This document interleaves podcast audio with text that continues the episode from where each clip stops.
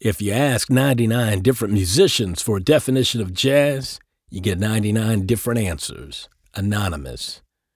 Trying to define jazz is a fool's trap. Even the jazz greats have struggled with the question what is jazz? In 1926, King of Jazz, Paul Whiteman, finally admitted, I've been dodging this question for years because I haven't been able to figure out an adequate answer.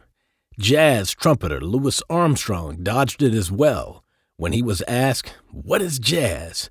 Armstrong replied, If you have to ask what it is, you'll never know it. Good answer, Pops.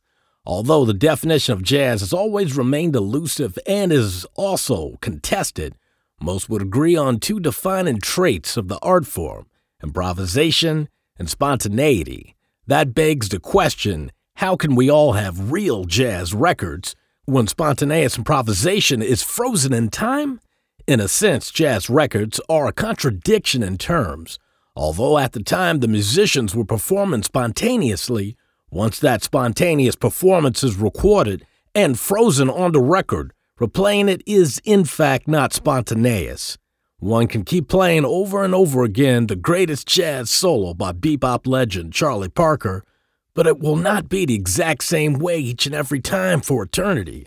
Playing a recorded solo of a spontaneous event, by definition, makes listening to that recorded not spontaneous because the event is now being repeated. Does that leave us without any definition then? Not exactly.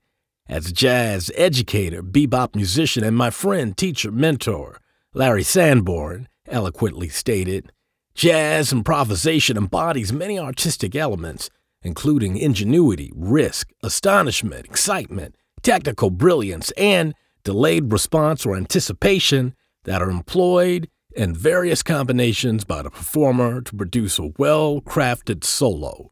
Jazz performance is an art, and art, like love, is easier to experience than to define. Like love, the word jazz is both a verb and a noun.